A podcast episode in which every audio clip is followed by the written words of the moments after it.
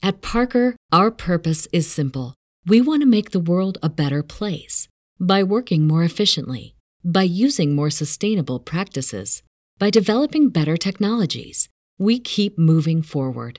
With each new idea, innovation, and partnership, we're one step closer to fulfilling our purpose every single day. To find out more, visit parker.com/purpose. Parker, engineering your success.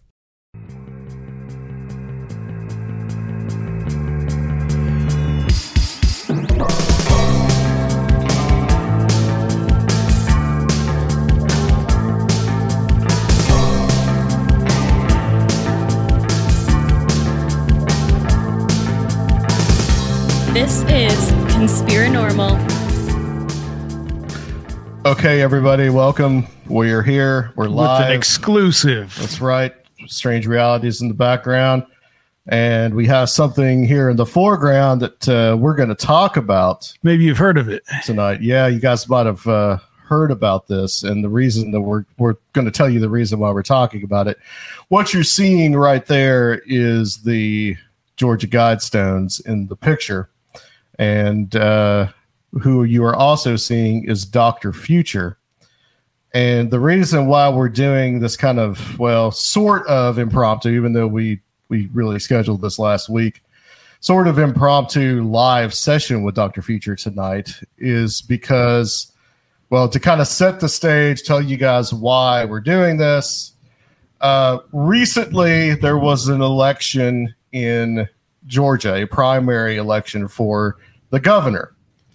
Uh, one of those candidates was a woman named Kandiss Taylor and she had recently back in april put out this very well produced video uh, talking about how she wanted to basically destroy the georgia guidestones well this somehow came to the attention of um, john oliver on uh, last week tonight and he put it not actually on the show, but on a segment during the Memorial Day weekend, talking about the Georgia Guidestones.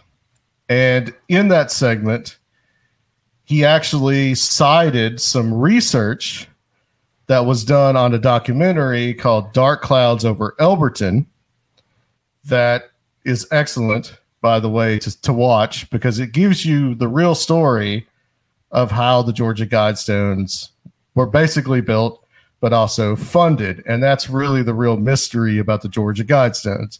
Supposedly, there was this man named R.C. Christian, mysterious man that wanted to remain anonymous, that funded the building of these guidestones, these 10 guides to humanity, so to speak.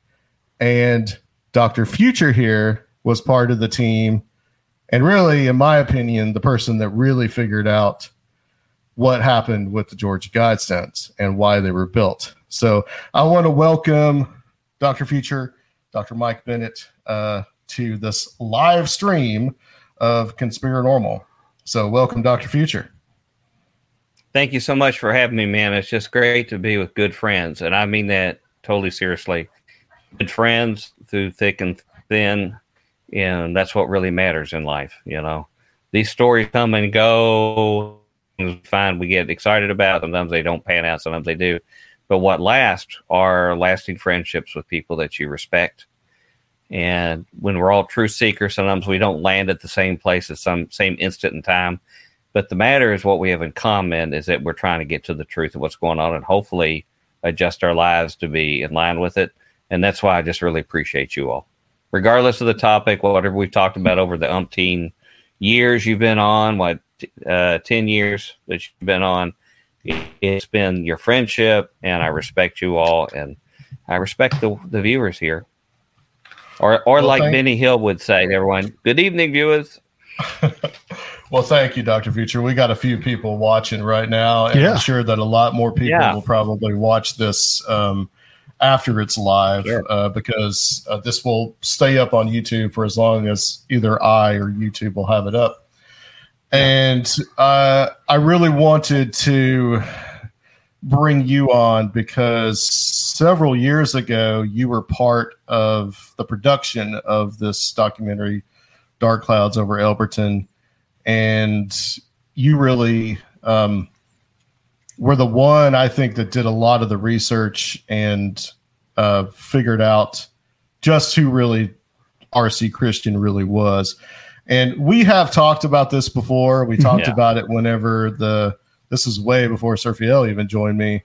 Um, we talked about this probably about 2015, whenever the documentary came out, and you guys can reference that. But we're so we're just really gonna just review tonight uh, what this is and Okay. and just uh, just discuss you know kind of your journey with doing this and i also want to kind of talk about some of just not i don't want to sound like i'm complaining but just some of my own frustrations in trying to spread the word and i feel like now you know with this john oliver uh segment that he did not on his own show but also but but on youtube which uh, last I checked a week ago had 3.1 million viewers. So people are aware of this um, and what's going on. So, Dr. Future, let's just kind of start for the top. Like, how did you get involved with this Georgia Guidestones uh, research? Well, for people who don't know me, who are watching this on YouTube or are newer to your show, I did a uh, actually a radio show over the radio in Nashville called Future Quake. Uh, that was from 2005 to 2012 before I decided to start writing books. And um, it also had about half the audience, in addition, was on internet as well. And one of the guests that I had on frequently was a guy that I'd heard about that made these sort of interesting documentaries called Chris Pinto. He was on the show several, several times, taking sort of a contrarian view about some things, particularly religious things. And um, he started going to the church that my co-host, aka Tom Bionic, and I went to. So I got to know him a little bit better. He did a few other historical documentaries that used some of us there, but um, I found toward the end of the show I was going sort of in a different direction in my views on the world and things and the directions he was going. But regardless, he um, he told me he said that he wanted to do a sort of the definitive documentary on the Georgia Guidestones to um, it was coming up to the 30th anniversary of when they were built and unveiled uh, to capture a lot of the voices of participants that had never been interviewed and to at least just get all that solidified on what it was. And of course, he has his own worldview agenda he wants to, you know, put into that. And um, like I said, I was sort of moving in a different direction, hadn't really had much connection there, but it's a little hard to turn down doing something about like the Georgia Guidestones, which is known as America's Stonehenge. I think it's one of the top most visited free attractions in the state of Georgia. I've heard. Um, it certainly captured the imagination of people around the world, uh, particularly because no one could solve the mystery of who had it commissioned to be built and what their purposes were in the enigmatic structure. Um, since it was built in 1980 and um, coming up on the 30th anniversary, it just so happened that uh, History Channel had done specials. They did their normal thing where they throw out all the weird ideas, and none of them had any evidence behind them, and they left you with nothing. Um, Right. I think National Geographic did, even like CNN, the Los Angeles Times, all of them took a crack at it, but could get nowhere because there was only one person affiliated with the project who had actually ever had revealed to him the name of who the commissioner of the project, uh, who used a pseudonym, R.C. Christian, and he didn't plan to tell anybody. And so um, we had worked it out, arrangements to interview that gentleman, Wyatt Martin, who was a banker. Uh, and if my memory is a little foggy on some of this stuff, the majority of this work was done in 2010. And it was shelved for five years over my wishes. Uh, there was a lot of things that, although I was listed as a co-producer, um, certain things I thought should be done that were not done. Some of them were, some of them I was able to, like for example, revealing the identity we found for R.C. Christian. There was a lot of resistance for that. I recommended that that be at least looked at, although he made the final decisions. He he had the right on deciding that for whatever reasons. I was just really an advisor and co-producer at that time. Um, but um, and I want to let the viewers know this is not something I have any financial stake in. I don't get any reimbursement for any of this. I was supposed to, uh, but that's another story. Um, but I was supposed to, but I don't have anything. So I want to encourage the uh, viewers. You can find it for free on YouTube in its entirety, and I would encourage you to use whatever free source you can to watch it. So, um, but anyway, it sounded like an interesting thing to do, and it was supposed to be sort of small scale. On there, interview these key people. Uh, we had a few of the people who oversaw the project in Elberton, the little town. Um, I don't know, hour hour and a half outside of Atlanta, due east, right by the South Carolina border. So granite capital of the world. It's where people who uh, make most of the granite for monuments and things like that. So um, that that was where we went, and was sort of a interesting adventure there. Um, just even getting there, like I said, it was a little bit of a shotgun marriage, but um, I had enough curiosity. I was sort of curious, although the thought was we're going to get some additional information that other people hadn't. We had some of the key project organizers in Elberton who we're going to talk to, but I really didn't expect much shocking to come out of it, other than mm-hmm. really historically, it was just going to document in their words. That's all I expected. Um, but we had something fall into our lap uh, right with the first interview from Mr. Martin. Um, that I guess I would describe it as a real life Da Vinci Code moment. It was not mm-hmm. staged. It was not uh, like you see on TV, the phony stuff where they set fake melodrama. It just was caught on camera. Um, opportunity presented itself, and literally had a treasure chest open, which the way the documentary was edited by uh, the other producer, you don't really see that instant until about 70 minutes in. So most of the people I meet, even people who know me and want to see this, they don't wait the 70 minutes to see all the people give us their information about RC Chris as they experienced him uh, to actually see when things really get sort of crazy. But um, what happened as a result of that was that we got information. It was not known by any participants information we had. And so when we talked to other parties in Elberton, they didn't know what we knew. We knew more than they knew. And it was because I was scrambling to do research based upon what I had seen and witnessed in an instant. Mm-hmm. And I had to go do a crash course on the road researching an enigmatic man on the other side of the country and trying to arm myself with information to know what questions to ask to a group of people who ironically knew less than what we did.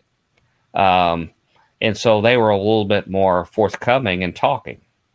And so they all gave us tidbits. And then there was a few people who no one had any idea was involved in the project, including one of the men, which was arguably one of the richest men in Georgia. And I don't mean Ted Turner, uh, someone who's not really well known who had a very, very important role uh, and had a very, I, I, don't know how to describe it other than sort of creepy experience uh, interviewing him. And people had the original land, people who knew about how the foundations were laid.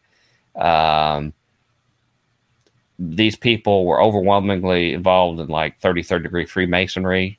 So they like to talk in enigmatic terms and uh, would say things I, I could recognize that they were carrying themselves in a manner like what they would be in a lodge, basically.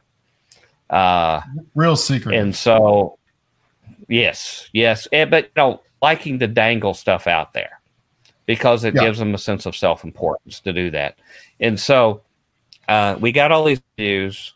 We were, I was able to connect the dots because I was aggressively going through trying to verify addresses and names and get supportive information on this person in the matter of hours. so I could ask better questions of these people uh, and make sure that the all they could give was descriptions. I mean, they didn't know this guy's name; they just sort of noticed his accent, dialect, what his interests were, how he carried himself, and it all started making sense. And so um, that was something that was never known before. The, there was another big revelation, and it was made access to us the original um, documents, construction documents from the hands of R.C. Christian, which I still have. Uh, the actual drawings that he did, what his motives were. There were actually parts that were not, that didn't make it a part of it because of financial reasons and other reasons. Um, and all this just became privy to us. And I think if they had known that we knew what we knew, they would not have made that privy. Um, so if you want to call it providential or synchronous or whatever, leave it that. But um, that was enough right there that we had an exciting breakthrough. But I really felt like we needed to go to where this supposed originator of the Guidestones resided, or where well, he had resided. Can I can I back up just a little bit? And I want to I sure, want to tell that was part two, like five years later. Yeah, mm-hmm. I want to tell the audience real quick, just if you're okay with it, uh, because I mean they yeah. can obviously see it in the documentary, but uh, so he the the the banker who the funds went through in Elberton, yeah there was this yeah. rumor it had been written about in wired magazine that there was this old right. computer case like a 1970s i guess or 1980s computer case yeah that he had all this stuff in and you and chris pinto asked to see the case and you had seen that you saw the case and you actually saw a name uh, written on one of the envelopes you, that you wrote down right. real quick and that from just that little piece of serendipity, you were able to start going back and linking, connecting the dots. It all started falling together. Yeah. yeah. What had happened is, yeah, I was just supposed to tag along, you know, maybe help. Um, Chris doesn't like to be on camera. So I was going to be the one asking questions and prodding them to give us, you know, information what their recollections were.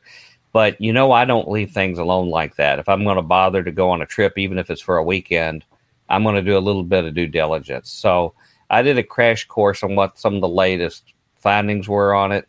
I only knew just some basic before. Mm-hmm. And I found out there had been this renewed interest coming up to the third anniversary, which we were actually there, I think, on the date of the 30th anniversary of the Guidestones unveiling. On the, okay. of course, wow. it was the vernal equinox. But um, the um, that's where I found in doing this crash reading right before we left about uh, there'd been a rumor of an IBM computer case, well, a hard plastic case, almost like what you'd see people carry a sewing machine in or something like that. Uh, yeah. And uh, if I remember right, I'm going on vague memory because this is 12 years ago, but it seemed that the banker had said he he filled it with letters from um, Mr. R.C. Christian, who was the only person he knew. He had developed some close relationship with him after it was built and unveiled, and they maintained a correspondence uh, until some time that he passed away, and then his son let him know that he'd passed away, and it was it was asked about him if that existed, and he's. I seem to recollect that he said it was destroyed, that he had planned to keep it to maybe make a book about it, memoirs, but then he got old and didn't do it. And I, I would have to go back and look at article, but I think he destroyed it or anyway, he dismissed it, its availability. And so what happened was I went on and asked him about it again during this lengthy interview. And we had a good interview and we talked about spiritual things and let him make his case. Let him make his, because he was a very much a salt of the earth practicing Christian in church every week and wanted to see how he rationalized being involved in something that's pretty menacing to most people and how he rationalized that with his uh, evangelical traditional Bible Belt faith.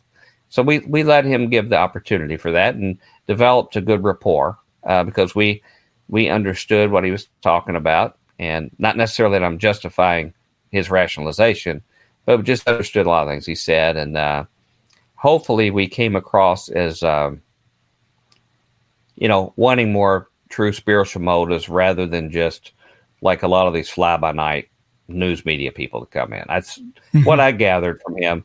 And so to this day, I'm not quite sure why he was so forthcoming in mentioning it. Hmm. But I think it was intentional. I think And- uh, he made it clear. Yeah, I'm sorry. Well, I was just going to say, He at- made it at- clear. yeah. Go ahead, doctor. Sorry. What were you going to say, Turkey?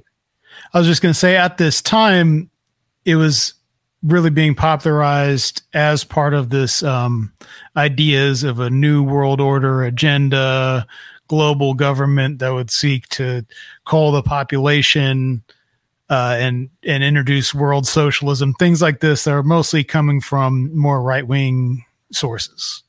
Yeah, yeah. It was a a symbol that I would call. It was like a Rorschach test that people would impute upon it whatever their favorite conspiracy was as proof of it. Right. And so some people said they thought Scientology, Ron Hubbard was behind it. Some people said um, that um, Ted Turner, since he was from Atlanta, was behind it. Probably the most popular one was Bill Gates because everybody hated Bill Gates, you know, and how influential he was. So they all had these pet reasons on on why they thought their favorite conspiracy somehow had to be connected to it. And it's pretty juicy when it talks about the very top reducing the population down to 500 million. Um, th- that would check a lot of people's boxes off. And Which, so, by um, is why Kandiss Taylor was so adamant on when she became governor of demolishing the Georgia Guidestones, which, as we're going to kind of find out here, was is is pretty ironic. now that's that's Kandiss C A N D I S S, right? K A N D I S S. It's like Oh, K A N D I S S. It's like Katniss in the Hunger Games. It's you know Yeah, yeah. Actually, I think that would be a good rap name she has. You know, uh, sort of spelling it that way. But anyway, uh, yeah, I guess maybe Kandiss thought she could single handedly destroy the Illuminati by tearing that limestone down. yes. So Maybe I, that I would, guess you I guess that would be a That would be the first domino Yeah. that Right. the Illuminati would just pound the table, curses. We've been stopped in our millennia plan for world domination. Adam Adam Taylor. Adam Weishaupt would just like roll over in his grave and just pop out Right. of it and yeah. right? Curses. We would have gotten away with it if it hadn't been for you meddling kids. You know? Yes. Um, Yes. But but Wyatt Martin always said he wanted to take that mystery to his grave, you know, because he promised not to reveal it.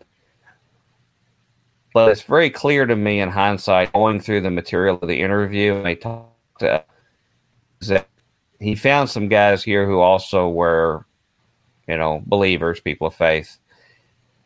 That I really lean pretty hard that he liked to have a venue and opportunity to sort of indirectly make that information available, but not by his hand, because it indirectly was by his hand that that information was privy. Because, um, and in fact, I talked to him about that afterwards. I talked to him and said, you know, I saw some information in that IBM computer that he confirmed was still in his shed.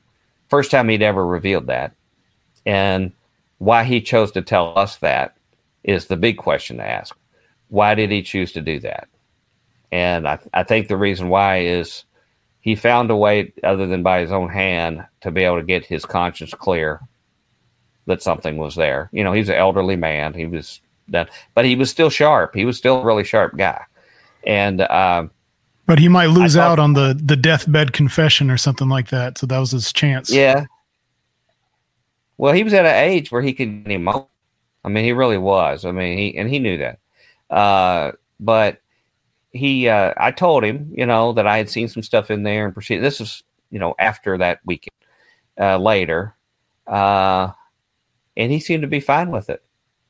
He, you know, he says, "I know you two guys are good guys." He told me, and he said, "I remember him saying, he says, you go in God's grace." because there Wow. were some people I, I know there were certain people i won't get into this that really did try to exploit it, and they exploited a venue through this whole operation. And I'm not talking about my co-producer per se, but uh, other third parties that thought they had an opportunity to exploit it, and they in turn tried to impute on us some negative motives. But all we did was ask permission from Mr. Martin if we could see it and if we could look inside. And, you know, literally, I say by his own hand, when he held up, he, he chose to open the case when we asked him after we took it out. He chose to hold up to the camera. Now, he took his finger and covered up some information with his mm-hmm. finger, but yet he we asked for permission to film down inside the camera in the box, excuse me, in the box. And there's addresses and names and everything right in there with his permission. And later I asked him, you know, not that weekend, but later I said, you know, we saw some information in in there. Uh, uh, is that okay about if we use it? And you know, he said, you just go in God's grace, whatever you use. So it's very clear to me. This was a way for him to be a person of his word. He didn't do it by his hand, but it was made available. And you know what I wonder, and I don't. I'll never. I guess I'll never know the answer to this I assume he's passed away since then. Done in 2010. He was he was very old then. Um, that computer case would have ended up somewhere. It might have it could have been put in a dump, you know, it could have been just set on the corner. But I think somebody would have opened it to see if there was a computer in it, you know, when they were settling his estate. Um, and I wouldn't have been shocked if that information would have ended up on um, eBay or Amazon, or they may have contacted the media to look at it. Who knows? But it was going to come out eventually. And he didn't destroy it for a reason. He told people he destroyed it, but he didn't. He said, Well, I thought about writing a book about it, but I didn't do it. So why is he still hanging on to those letters? R.C. Christian had been dead for at that point, I think probably about five years. Mm-hmm. So he was long gone. So there was some destiny for that information. And I think what he found was somebody who didn't get on his nerves because he told me other parties, some who try to get involved with us, that really got on his nerves. Right. And so, um, were we chosen because we were inquisitive? I don't know. I just know that my understanding is we had his blessing from it. Even though there's been criticism, that, oh, you took advantage of this man to get this information. Um, all we did was ask him to, you know, um, we didn't ask him to say the name or address, but it's sort of interesting how he opens up a treasure chest with that information right in front of us. So take well, that for you know for what it's worth. So let's let's talk a little bit about uh, the name that you saw and how that led you to find out who the main funder is, even though really we're talking about two gentlemen that did this. And let's talk about also this book that they also published and how that fit into the story. I guess not a book. It was uh, really kind of a pamphlet, really. But oh, it was it was bigger than a pamphlet. I mean, it it had a spine. Yeah, you know, it was not a great big book. It was. I'm gonna. It wasn't quite a Dr. J. Michael Bennett book. No, no, no, no. It was about three eighths of an inch thick. Okay, paperback size book. So big enough to have a spine. It wasn't like a stapled pamphlet. Um, and there was a lot in there. But um, the, the the other mystery about it that nobody knew about was the fact that I saw information in the instant in the sense that that case was open, and I had to look there. I saw two key bits of information. One was an address, and thank goodness I, I, think it was a letter addressed to Mr. Martin. And thank goodness it was done then and not now because I wouldn't remember for 30 seconds what I saw. But back then, I could hang on long enough that I could make a mental impression of it and remember an address. Didn't have a name, it just had an address. The other thing I saw was these packages that were sort of like disclosure promotional packages. Several of them in there, and he just thumbed through. But the one that I was able to see the front of it was, I think, to go to the Smithsonian, and um, it had care of Mister Merriman, R. Merriman, and it may have had a PO box on it or something. So I had a name and an address. And my first assumption was, well, that's who this person RC Christian is. We've got a name and address. Well, and this is something I would have never guessed, and that's part of why it's not like say a contrived thing, is that it turns out those were two different people. But the irony is, is that the address was in a little small town in Iowa that was in the same town connected to Mr. Merriman and these were two prominent people. Although Mr. Merriman had suddenly he had moved to another town, ironically with the name of Mason City, where he formed his own publishing house. He was he was one of the heaviest hitters in uh, media in the state of Iowa. He was the head of the Iowa Newspaper Association at one time, uh, publisher of papers, and while he was in Mason City, he he formed his own book publisher, and that's where the book Common Sense Renewed was published, which was from R.C. Christian, or I think Robert Christian it says on the front. Which I guess is but a reference to Thomas Paine, I suppose. Yes, yes. Okay. Using common sense. And right. the but the address again was even though this guy had deep connections to the town in Iowa. And, um, it was still not the same address he lived as the other address. So it took me a lot of work to get the identity of the person. And thank goodness he was an inventor because I found all sorts of data to assume or to confirm who he was. But the clincher was given since I'm an inventor myself and I've patented a lot of stuff myself. One thing I knew about patent literature is that you have to have it's very important legally to have your official name on the patent when you file it you have to have the f- address that you had and a filing date so all those have to be legally accurate just to protect yourself for your rights well it turned out the patent literature of all the other cooperation on who this guy was and, and the address the the patents that I found out he got when I looked them up because I knew where to find them they had a date that was within a few months of when he went to build the guidestones at that same address in that treasure box had the had the name same name had the same address i saw and it had mm-hmm. a date right at the time he was doing that so that was like you couldn't have asked for better evidence and that was a legal document that confirmed you know by the government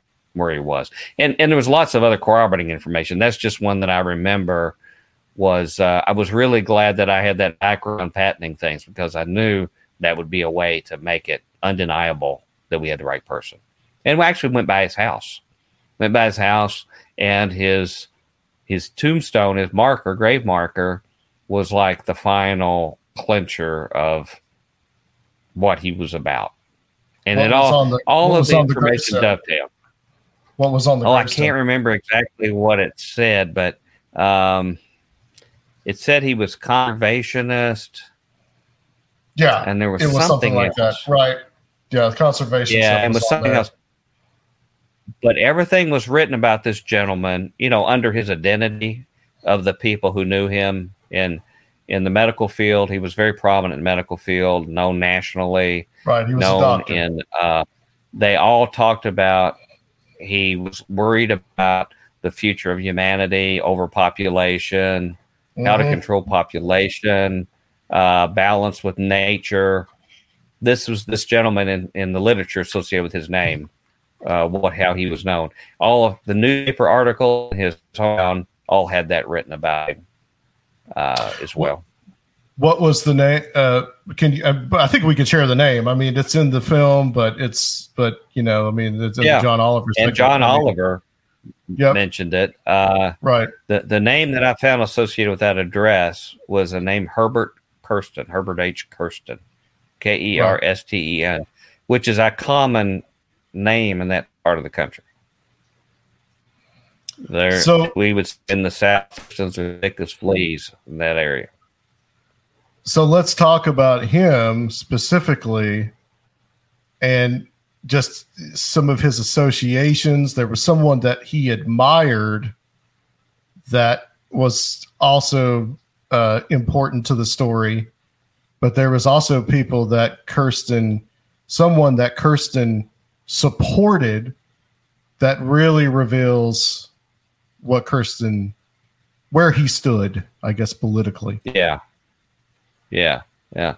Um, well, you know, I'm, I'm going on memory here. One of the ones that actually I think John Oliver cited, so it must have triggered him as being some legitimate cred on findings, was, you know, the problem with Herbert Kersten was he was born in like 1920, 21, something like that. So almost all of his life of accomplishments were done prior to the internet. People back then don't leave a strong internet trail, even though they're prominent. I found things like I think it was uh, Popular Science. I think he had a letter in there uh, reading about, and his were always sort of a little controversial and his positions about things. And it was something about medicine or whether we should. I'm I'm trying to remember something about really like meter out or control who has access to. med- Oh, it was about immigration. That's one big thing he was about too, was stopping immigration, and he was talking about treating them like drug dealers and pushers and and taking extreme measures with with people who were immigrants uh, and preserving, you know, our blessings for the people who were here and the kind of people who were here. Um, but if if you want me to go on and mention it, the the one that was interesting to me was in the Tampa Bay. I Was it the Tampa Bay Tribune? It's a Tampa Bay newspaper where he was writing and talked about how the guy who was really making sense to him that he supported was David Duke, the uh, neo-Nazi. And actually, the letter I got was the columnist who was responding to the letter, uh, who who thought that was remarkable that you had this phys- this well-known surgeon that wa- had a lot of acclaim to him was coming out as a supporter of David Duke. And uh, so the article I had was actually the columnist re- referring to the Herbert uh, Kersten of Fort Dodge that it actually uh, said that, you know, the real answers for America were in guys like David Duke. And, uh, you know, if you go look up David Duke, those of you not familiar, you'll first pictures usually pop up are him in a Klan outfit Yeah. because he was running well, I for mean- office, I think, still with his Klan gear, I think. Right. Yeah. Yeah. and I hardcore for, white supremacists. Yeah. For those that don't know, denier. David Duke, he ran for, I think, governor of Louisiana in 1990. Uh, there's actually an excellent Yeah. podcast that you can listen to about that. But um, yeah, but there was also an influence on Kersten was William Shockley. Right. Now that information came from an older man in Fort Dodge. When we finally got to go there five years later, after this project had been on the shelf against my wishes, and I was helpless to move forward, and finally got the green light to go up there and interview some of the Fort Dodge people. And we went to sort of the historical society there at the library. And if you've ever seen the trailer for Dark Clouds over Elberton, you hear the people at the table saying, "We had no idea about the double life of this man." Yeah, they were they were absolutely evidence that- astounded. Yeah. yeah, and the the data that I showed them, they said, "Well, this actually sort of makes sense." uh, makes sense, but we would have had no idea. They didn't know about the Georgia Guidestones. They didn't know what they were. They knew he was a different kind of guy. He had some extreme views about future humanity and conservation and things like that. But there was one older man on there. He, strikes quite a pose. He, he referred to himself as the town gadfly.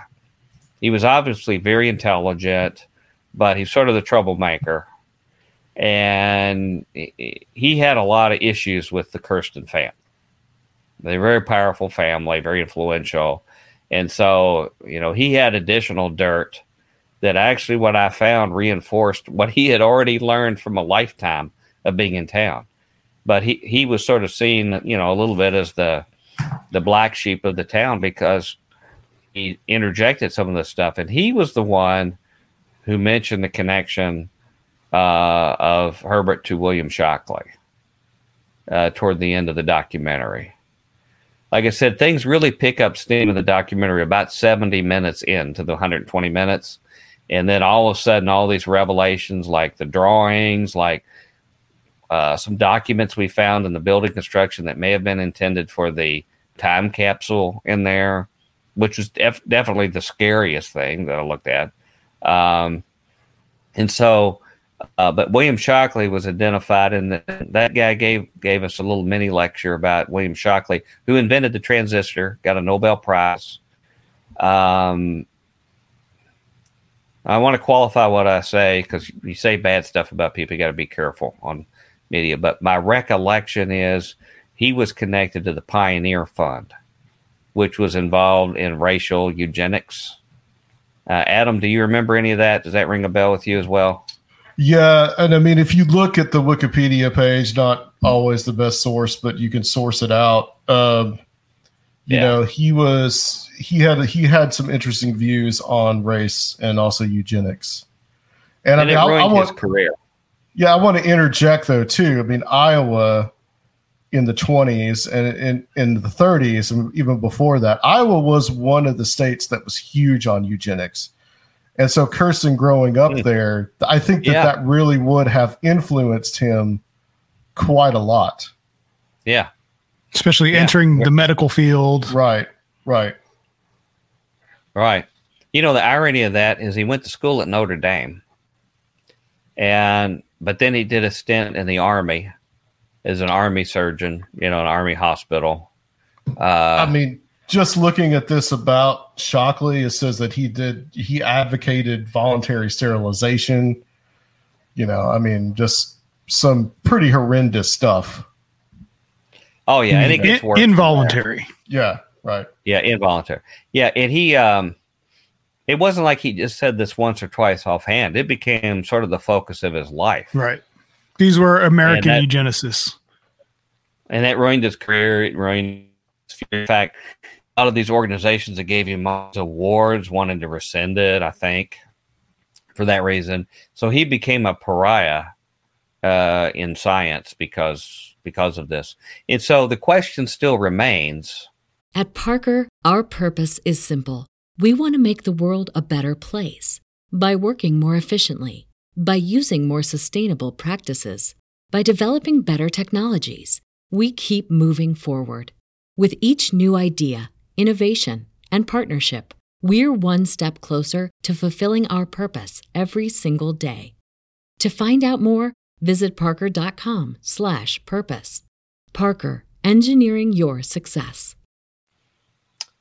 You know, the, when you read the letters of both the letters of that I have that he wrote to the people in Elberton to build this monument, and also in the book Common Sense Renewed, uh, they talk about a group of concerned individuals.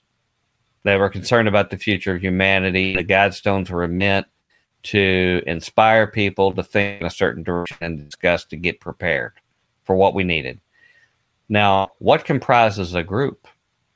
Was that him and Mr. Merriman? Were there more people involved? And one of the things that was a really neat opportunity I had is that in the documentary, I got to interview a circuit court judge that I found who was a nephew of Mr. Merriman. And, you know, he didn't know who we were. We weren't part of any prestigious thing. Why he made time for me. And it, we, we did the interview in a courtroom. Mhm. If you remember on the video, we're sitting in a courtroom, and he just very nonchalant when I mentioned some of these things we found about Mr. Merriman. He says none of this really surprises me about my uncle. He affirmed that he and Mr. Kersten knew each other very well, that they hung out together. Uh, I also found out that they both did a similar project uh, to build some kind of like a, a, a structure, like for a, a band structure for an outside band to play gazebo kind of thing for downtown Fort Dodge. And in fact, uh, Mr. Kersten even built a model of this structure, which was just like the model he built of the Guidestone he brought with him to Elberton to show them what he wanted. Interesting. And it turned out that he had some patents in like concrete construction. He wasn't just a surgeon. He understood structural loads. He understood how to build edifices and things like that. Right. That was he was a really uh, you know a, a renaissance man in that respect. But uh, Fort Dodge is an interesting place because one thing that i- if had I been editing it, I wanted would have made more interest of and reflection is it was the origination of a hoax of a um, a Nephilim of all things, which is one of the common topics you know we've heard about in some Christianized versions of your kind of shows. Um, that there was a debate, I guess, I don't know, this may have been in the 20s or something like that, maybe even earlier, uh, up in the Northeast between a pastor and a an agnostic about whether there were giants on the earth before. And this pastor pointed out Genesis 6 and how there were giants before. And so this this agnostic guy just didn't brush it off. He just thought it was an opportunity to sort of put a thumb in the eye of the religious, superstitious people. So he had this fake, like uh, he, he had it made out of granite. It was a fake giant that was sort of cut that they these guys at Elberton did. Um, and he had it sent there and buried in secret on a farm, Yeah. and then had it. This Wow, is like yeah. taken back to the northeast I've heard of this and giant. then had yeah. it like unearthed. Yeah, had it unearthed to show. Oh wow, here's a fossilized, and I guess it toured around the country yeah. before he came out and said, "Hey, we planted it." The funny thing is, I think it was P.T. Barnum saw that and thought, you know, there's some gold in them there hills. He tried to buy it, and they wouldn't sell it, and so he made his own. So P.T. Barnum made his own. He thought, well, gee, these suckers, you know, sucker born every minute. So he had one, and he carted it around town too. So you know, I, the thing I like about that is that it sort of shows people who exploit people who are interested in legitimate mysteries, which, you know, I would say probably includes all of us here, including the listeners, that we mm-hmm. don't want hucksters to take advantage of us because there's a long history of it. And in fact, I would say if you go back and look at the mystery religions in the ancient temples, you find out a lot of those temples they uncovered archaeology. The priest had these mechanisms where they could animate these gods and it was like a cuckoo clock or something, you know, where you have all these like little animated guys working, you know, and a cuckoo clock. They had these ancient things that worked to make people think. Of course, they're loading up the probably um, uh, not ayahuasca, the uh, absinthe drink, uh, uh, absinthe version of it. They had uh, they had an ancient Greek version of it, uh, oinkos and absinthios, something like that. But you know, so they're already a little tipsy or a lot tipsy, and then they're seeing these mechanized things.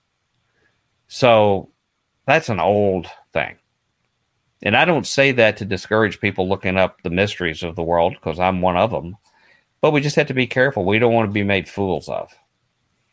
So we need to have a good way to flush out stuff, to ask good hard questions. You know, look at Occam's razor. What's the more reasonable explanation? Because I mean, you look at the History Channel; these other ones, they're just rife with exploiters and profiteers. Right, and they, You know? and, and and they showed that in uh, the the the John Oliver segment, they showed uh, that this was from Brad Meltzer's Decoded, which incidentally also interviewed Chris Yeah. Pinto, but in a different show. Right. Uh, they, you know, they're they're looking at it and say, is it is it is it ten? Is it ten rules? And like, oh yeah, it is. It's ten. You know, just really being just like completely sensational and really blowing it up. And, Right. and and and before I get to like David Metcalf actually gave me a couple of questions for you, but before I get to that, I want to talk just about my own kind of just frustration, especially with kind of like the paranormal community on this and why people really didn't uh, hop on this. I think first of all, I think one of the reasons for that was that Chris Pinto is a Christian filmmaker. I think that it kind of stayed in kind of the Christian ghetto, so to speak. Uh, it doesn't really have an overt Christian message until the end of the until the end of the film. Uh, so I think that that was one reason, but I think the second reason really was um, it just wasn't sensational enough. It wasn't the Illuminati. It wasn't Ted Turner. It wasn't Bill Gates. Even though Bill Gates wouldn't have been anybody in 1980, but whatever. Yeah. Uh, but you, you know what disturbs me about that uh, is that when you say it was not sensational enough, yeah, we had neo Nazis, we had Right. Nobel laureates, we had a Well- secret society, ancient secret society pointed out. We had uh, secret treasure chest, had uh, a uh, potential document in an unknown time future unveiling of a time capsule that had a menacing view of world events. You know, something that no one had ever seen before. Mysterious people we didn't know were third parties doing it that were Mhm. powerful and more. I could go a lot more in what's Yeah. and that's not sensational enough for people. But you solved it and you're ruining it for people who wanted to indefinitely sell this mystery. Well, here's my own experience. Okay, um, when I, I was, I managed to get you on a couple of shows, um, and like, and then other than my own, you went on, a t- I think two or three, and then you talked about it again on Banal's show, I think last year or, or a couple of years ago, and um, but there was one paranormal podcast that had a lot of clout at the time. It, really isn't. It's still around, sort of, but kind of different in a way. And I'm not going to say who it is. But I went to this conference and I got from Chris Pinto himself a whole stack of DVDs. And I sold them. And I also I, I sold I think two of them for him. And I but but he allowed me to also give them away as promotional material. So I gave the co-host of this show, who was also the producer, I gave it to him to watch. Gave him a free Yeah. copy of the show. He watched it. I followed up like a couple of weeks later. They said this just does not fit with the show. And you know what? Yeah. That's funny because I had heard them talk about the Georgia Guidestones at least a couple of times before. And they had they had also had they'd had people on the show with all kinds of ridiculous claims. And it just wasn't And welcome for with some open reason, it arms, right? it wasn't sensational enough. But I think the real reason why is because it is so sensitive, and it's and it's real, and it's and it's very very political because you can definitely see what is going on now as an extension of what was happening then. And like that's why I said it's ironic that someone like Kandiss Taylor wanted to blow up the Guidestones when it was people that she would probably have a lot in common with now Right. politically. Right. Right. And that well, was the and that's point why the John in Oliver Christian segment. circles, yeah, even in Christian circles, it had limited interest because it didn't finger some hardcore leftists as the guys like, aha, we knew it was them. We knew this was, you know, some plot of the left to do something to kill us all. And so, yeah, even the Christians didn't want to touch it. You know, um, you know, the irony is, I don't see a whole lot of people on the left who even want to talk about it either. You'd think that'd be great fodder for them too. But, you know, you fall into a twilight zone, and I'm starting to detect a trend in my life because my last book I did had some pretty funky revelations in it too. Some pretty surprise revelations about origins of Christian media and who the big businessmen were behind it. And now I'm starting to talk about the hardcore white supremacists of the people who bankrolled things like Christianity Mm-hmm. Today and stuff like that. It just yawns on left and right, Christian and Mhm. non Christian. Is that a sign that you're really getting to the heart of the matter? Is when you find ambivalence on all these other groups? I'm starting to wonder. You know, they always said that, you know, when you're over the target, you start getting flack and criticism and stuff, and that's true. But sometimes broad ambivalence may be the sign that you're getting onto the, Indifference, the right thing. apathy. Yeah. or just Yeah. not fitting into everyone's preconceived ideas Narrative. and Right. frameworks. Yeah. Yeah. They're, Yeah. Well, uh, let me get to, to these questions, and, and if anybody else has any questions, I'd Yeah, we got some in the audience too. uh, as well. Okay. Uh, we'll, we'll go probably another 20, 30 minutes here. But uh, David Metcalf asks uh, three questions. I'm going to try to Oh gosh. keep this down here. So, does Dr. Future think that the networks of individuals and influences that he uncovered in his research on the Georgia Guidestones represent something that is still active? Or, it- or was this a small niche group that had a particular idea, and now that the individual members are dead or retired, it's pretty much dead? And we kind of you covered we touched on that a little bit. Uh, Second question is why does he think the stones were never completed? Because you do have blueprints that show like a capstone and a couple of other things that were supposed to have been built. Uh, and then the third question while it may not be true that the stones are an Illuminati monument, quote unquote, what does he think should be done with their actual history? How can the community, which would be Elberton, address the actual funding and reasons behind the monument now that it's become so central to Elberton's identity? I don't know if he's watching, but I'm sure he will probably watch later. So, Okay. Well, I have to first of all say to him and to the other viewers that this was supposed to be an impromptu, don't prepare stuff kind of thing because I thought we were doing like 20 to 30 minutes, and I see we're almost at an hour now. So I, I, I always like to be really well prepared because I thought we were doing just a brief discussion. So I have to have a little mea culpa with uh, our dear friend here who's asking these very good questions. So Okay. I wish I was better prepared, but I don't know if I could still answer regardless. On the first one about was this just a group that withered away? Um, I have to be real honest and say I don't know, but I'm am intrigued about. Oh, I would love to do further research, and if Mr. Metcalf wants to get with me and do that, I'd love to do it further. Um, well, he's pretty close to the guy says he's in that area. So, Yeah, I wanted to write a book about this and some additional information I have, like some of the additional drawings and um, the role that the Atlanta Freemasons were had been mentioned by him as part of it. Um, originally, you know, there was a cruise ship were mentioned in Atlanta in the document and the construction files I had, and I called and it was their number. I mean, this was like an old, old, old document, but it had a phone number, and they answered the phone, and they seemed to act as if like going along with having affiliation with the Guidestones. Uh, and then That's the AMORC, right? Yes.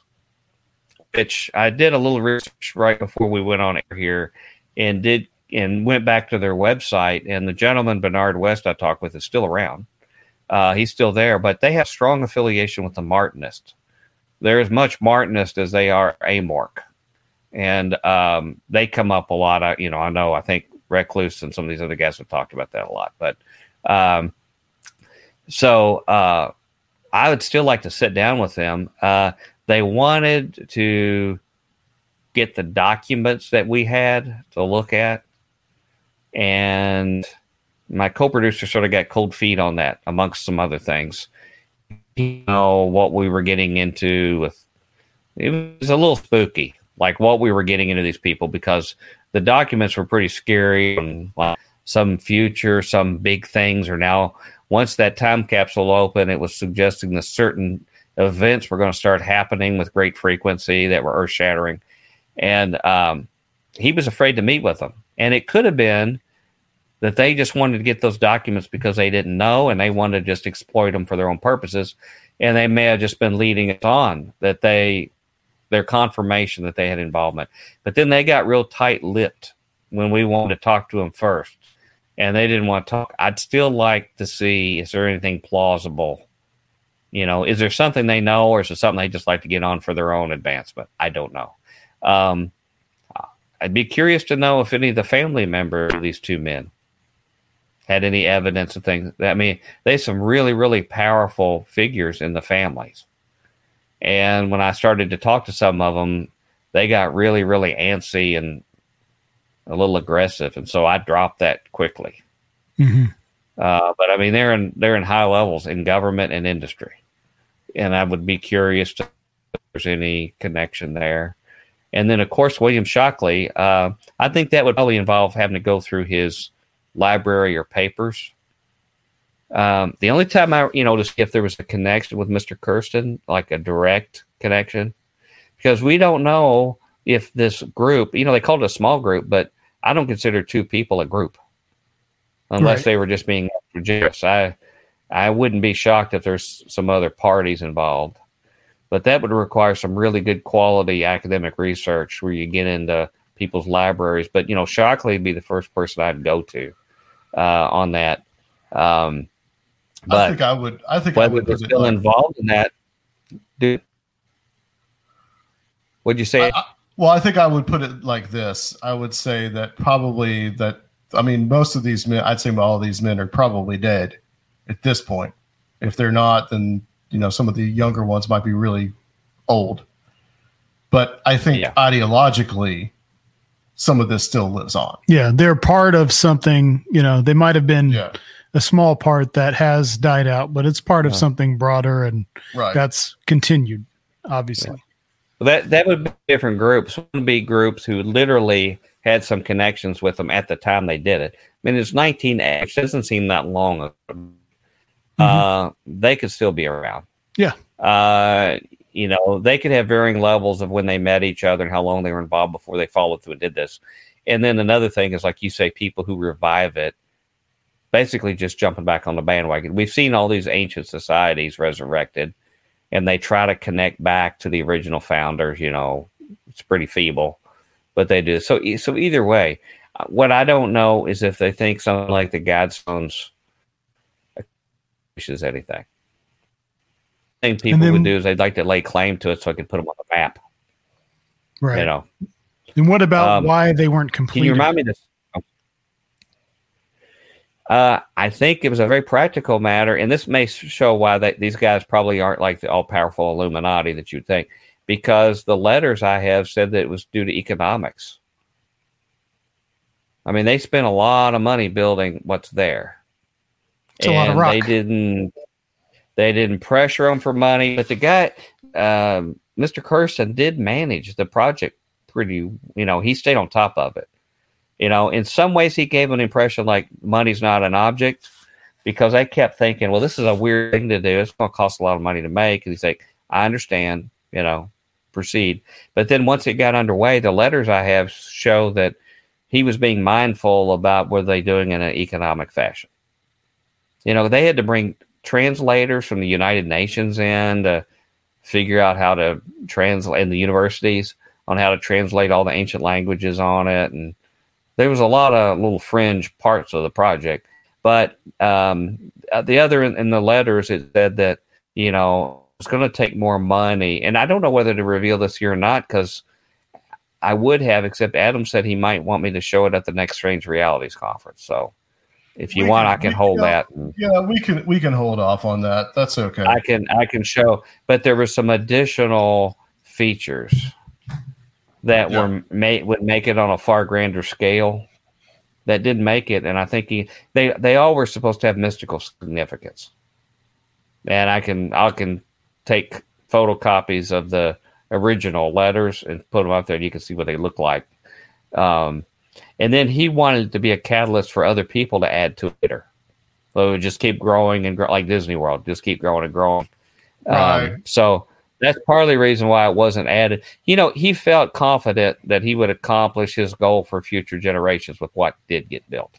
And, and I want to point out too that the reason, I mean, this is pretty, I think this is interesting as well.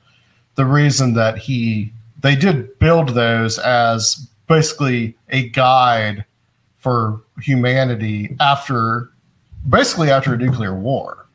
That was really what it was. I mean, because it's 1980, it's the height of the Cold War.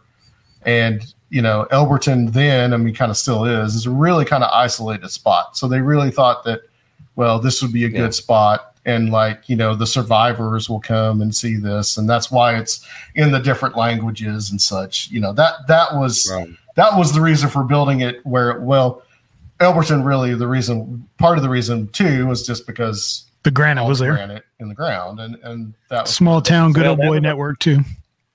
That was a practical reality. Originally, there was a place south of there they wanted to build because it was on some kind of ley line. Do you have that Uh, location?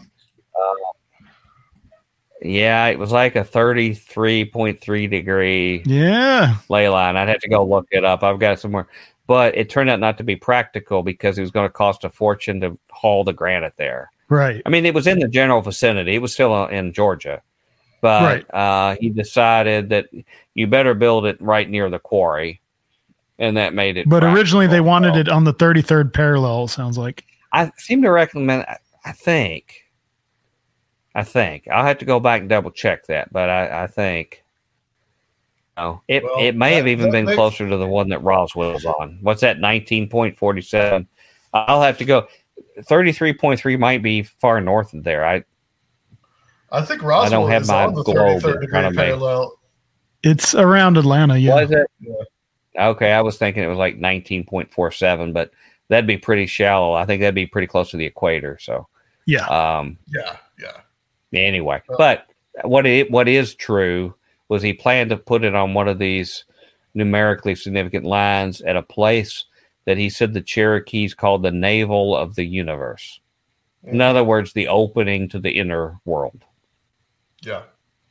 and that was his original. But then practicalities come over.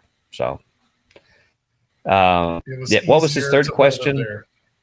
How Just the about the yeah. community and how the community, if it becomes wide, more widely known, the reason why it was built, how does the community adjust to that, yeah. if at all? Well, you know what they said on air when we interviewed them? The key guys that were involved said, "We hope it's never discovered who did it yeah, or anything about it." Because they said it adds, not because they had some mystical commitment to anything. They said the mystery adds to the attractability of people coming to Elberton. Yeah. I mean, Yeah, you're also messing with the local like, economy there, Dr. Future. Well, these guys were Chamber of Commerce people, okay? And so they thought it would become like cars lined up everywhere, you know. And their grand opening, they had congressmen there. Con- I mean, they had bleachers set up. Congressmen were there.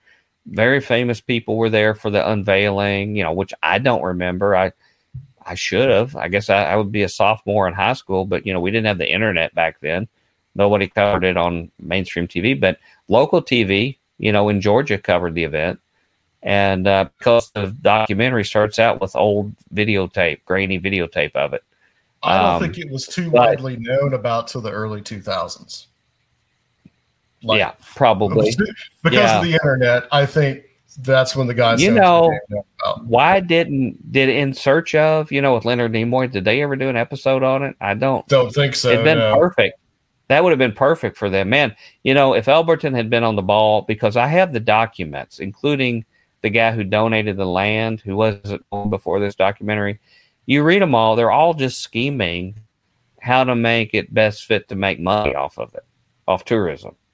Yeah. And they were talking about having conferences with debates, like Christians would debate other people there about what was written on the guidestones. They had big plans.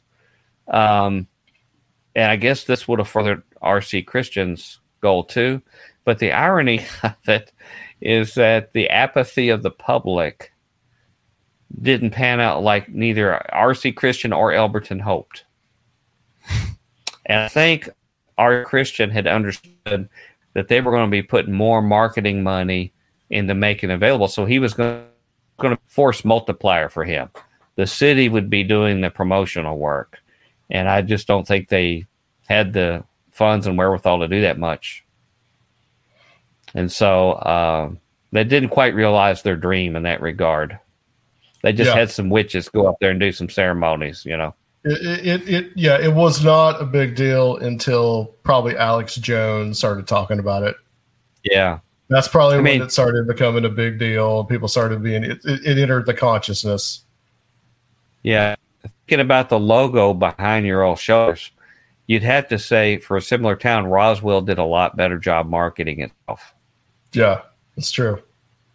You know, Uh, even that could have been done in a greater degree, but they had more success than Elberton did. Yeah, these Right. these mysteries can definitely be uh, economically generating engines for small towns for sure. Well, Yeah. I, I think do we? I did. Was there any questions? Anybody? We don't have a lot of questions. Uh, someone was asking about the Rosicrucian connections. I think we kind of covered that. Uh, he was just Was, uh, did they ask a specific about it? oh they were they were just wondering if um, please tell us Doc his nom de plume is no reflection on Rosicrucianism, Yeah, question mark. RC Christian. Yeah, but it obviously seems like it. Well, and it and for anyone who's read the man of the uh, the three um, the the manifesto, the confession, and, and the wedding, you have similar types of things where there's kind of like these time capsules to revive the Yeah. the order um, after. right, Yeah. Yeah, You're talking about the chemical wedding, uh, Christian Rosenkreuz. and I believe it's in the, the, uh, confession that they have that uh, that there's actually like this kind of time capsule in this temple that's that's isolated that you can then restart the order based on. So it's got Oh, now I didn't it's definitely that. got some elements. That's in. That's you haven't that part you haven't read your your Rosicrucian uh, I manifestos. Mike. read a lot. Well, I read like their manifesto stuff, and I found commonalities, Right. which is what I would have put in the book, which he didn't want to get into the documentary. I found some things that showed similar themes, but let me first. First of all, I assume the person asking this is either a a Rosicrucian or b sympathetic to it. Would I be probably right? Yeah, I think he is. He's a friend of the show. Yeah, yeah, but I mean, they want to. They're a little bit of apologist for Rosicrucian, which is that's okay.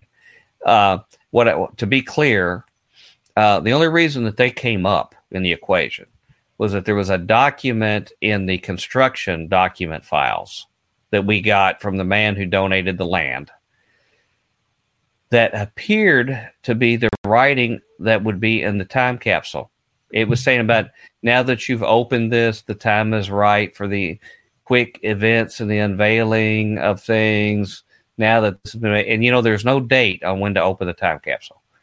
And I asked guy who built foundations on camera when that was supposed to be, and is there does somebody know? And he just grinned at me on camera and kept twirling his little Masonic ring.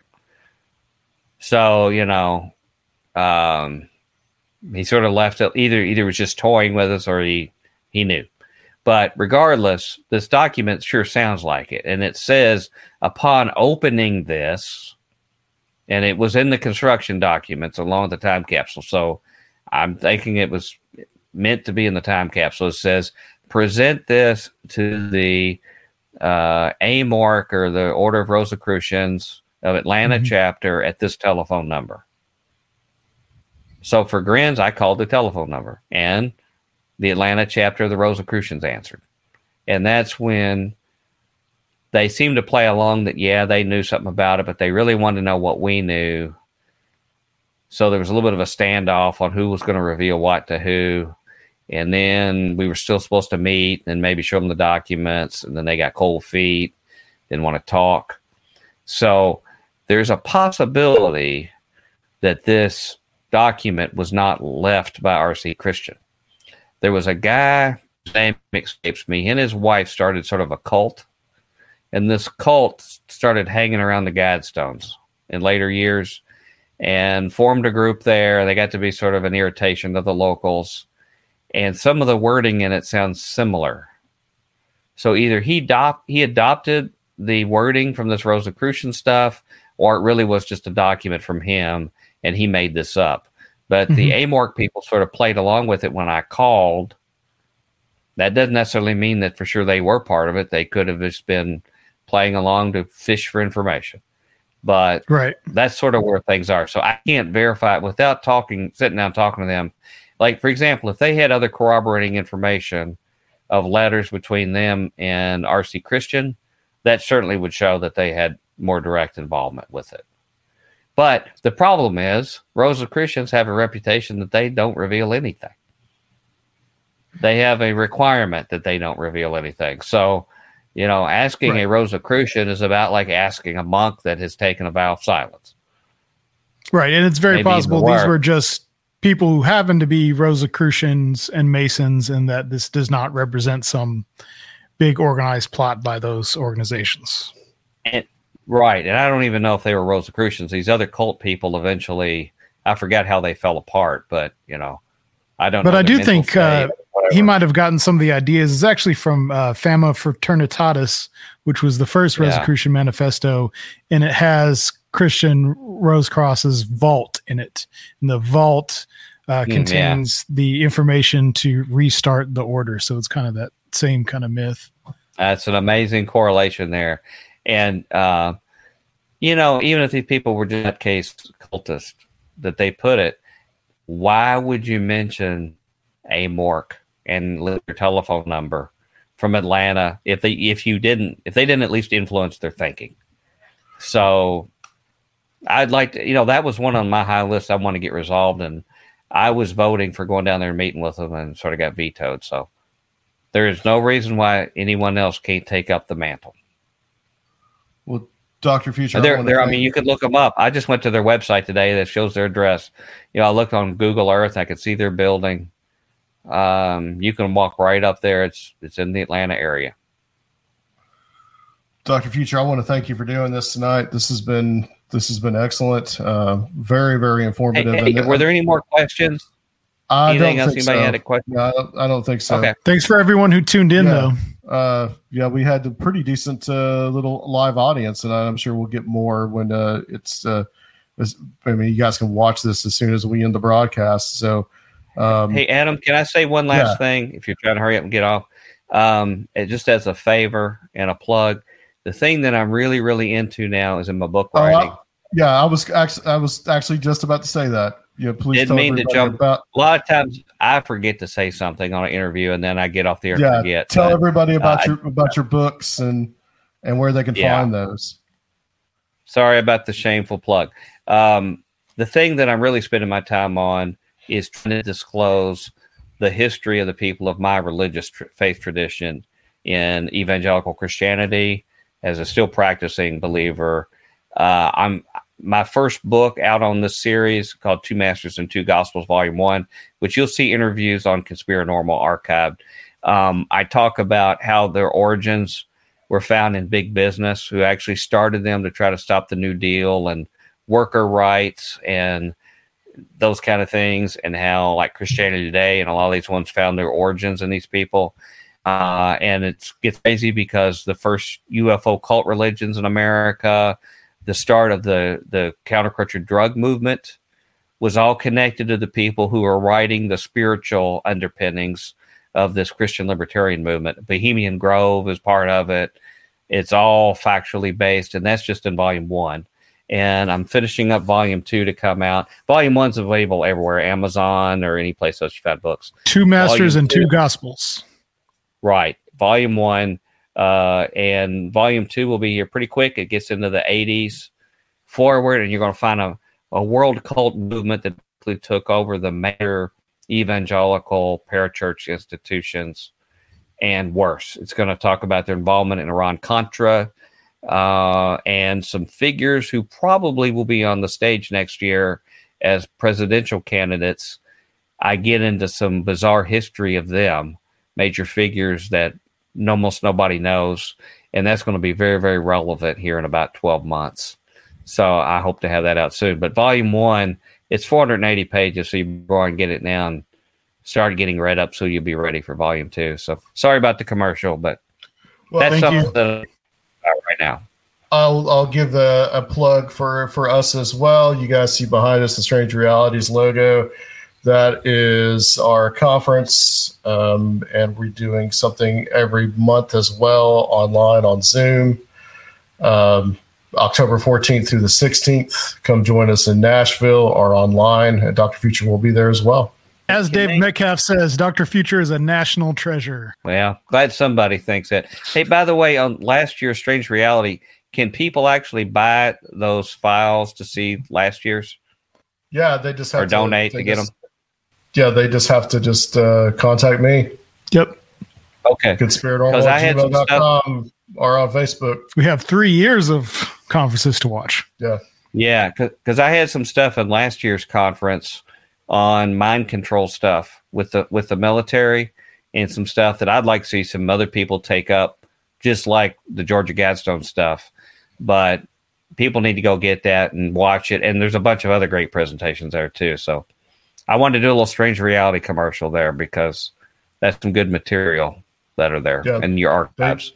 They just need to contact us and uh, they'll be able to see that.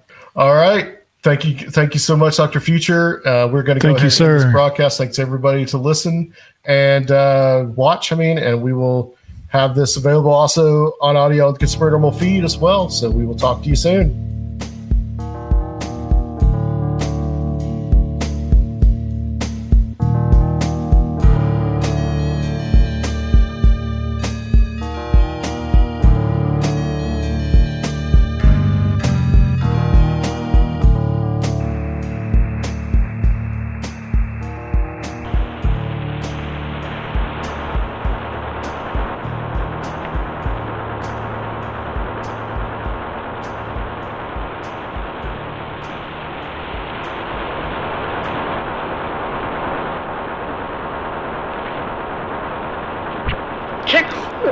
One, two.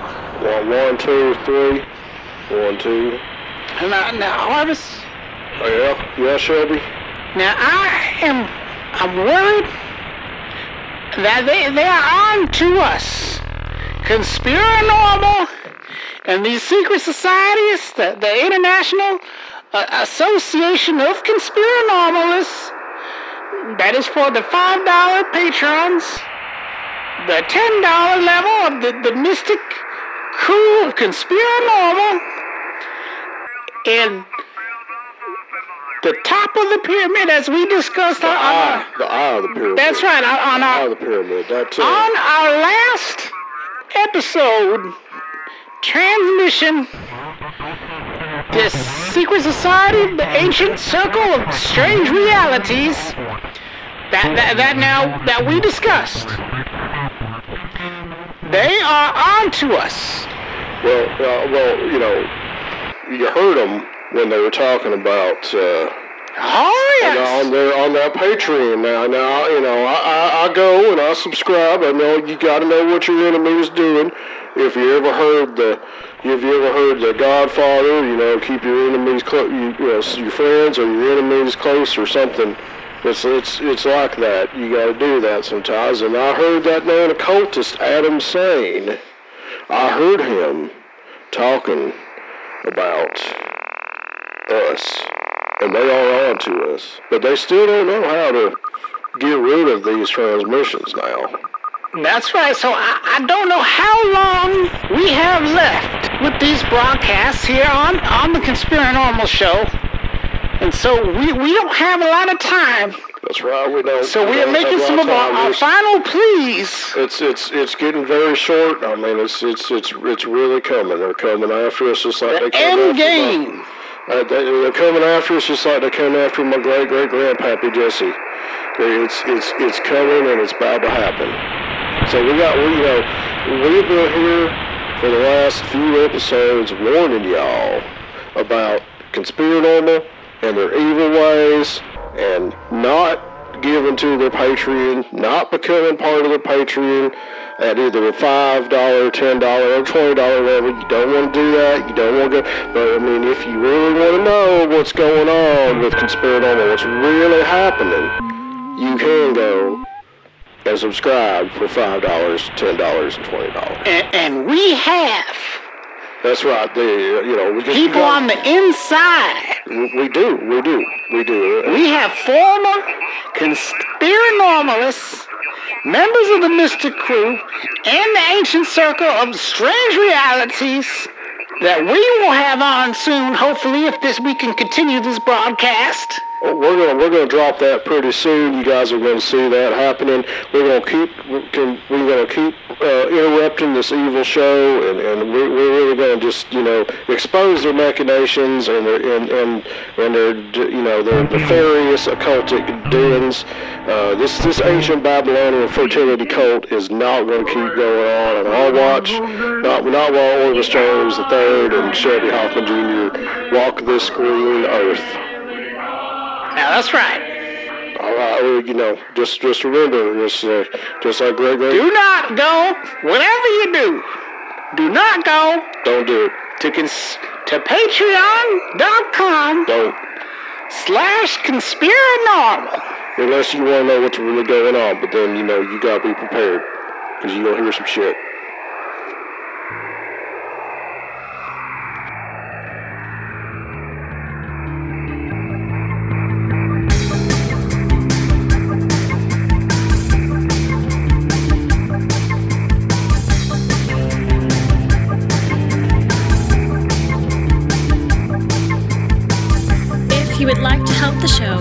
Please consider becoming a Patreon at www.patreon.com slash conspiranormal or leave a one-time donation at conspiranormal.com.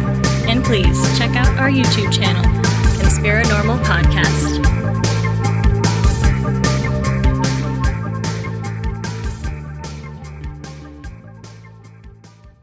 At Parker, our purpose is simple.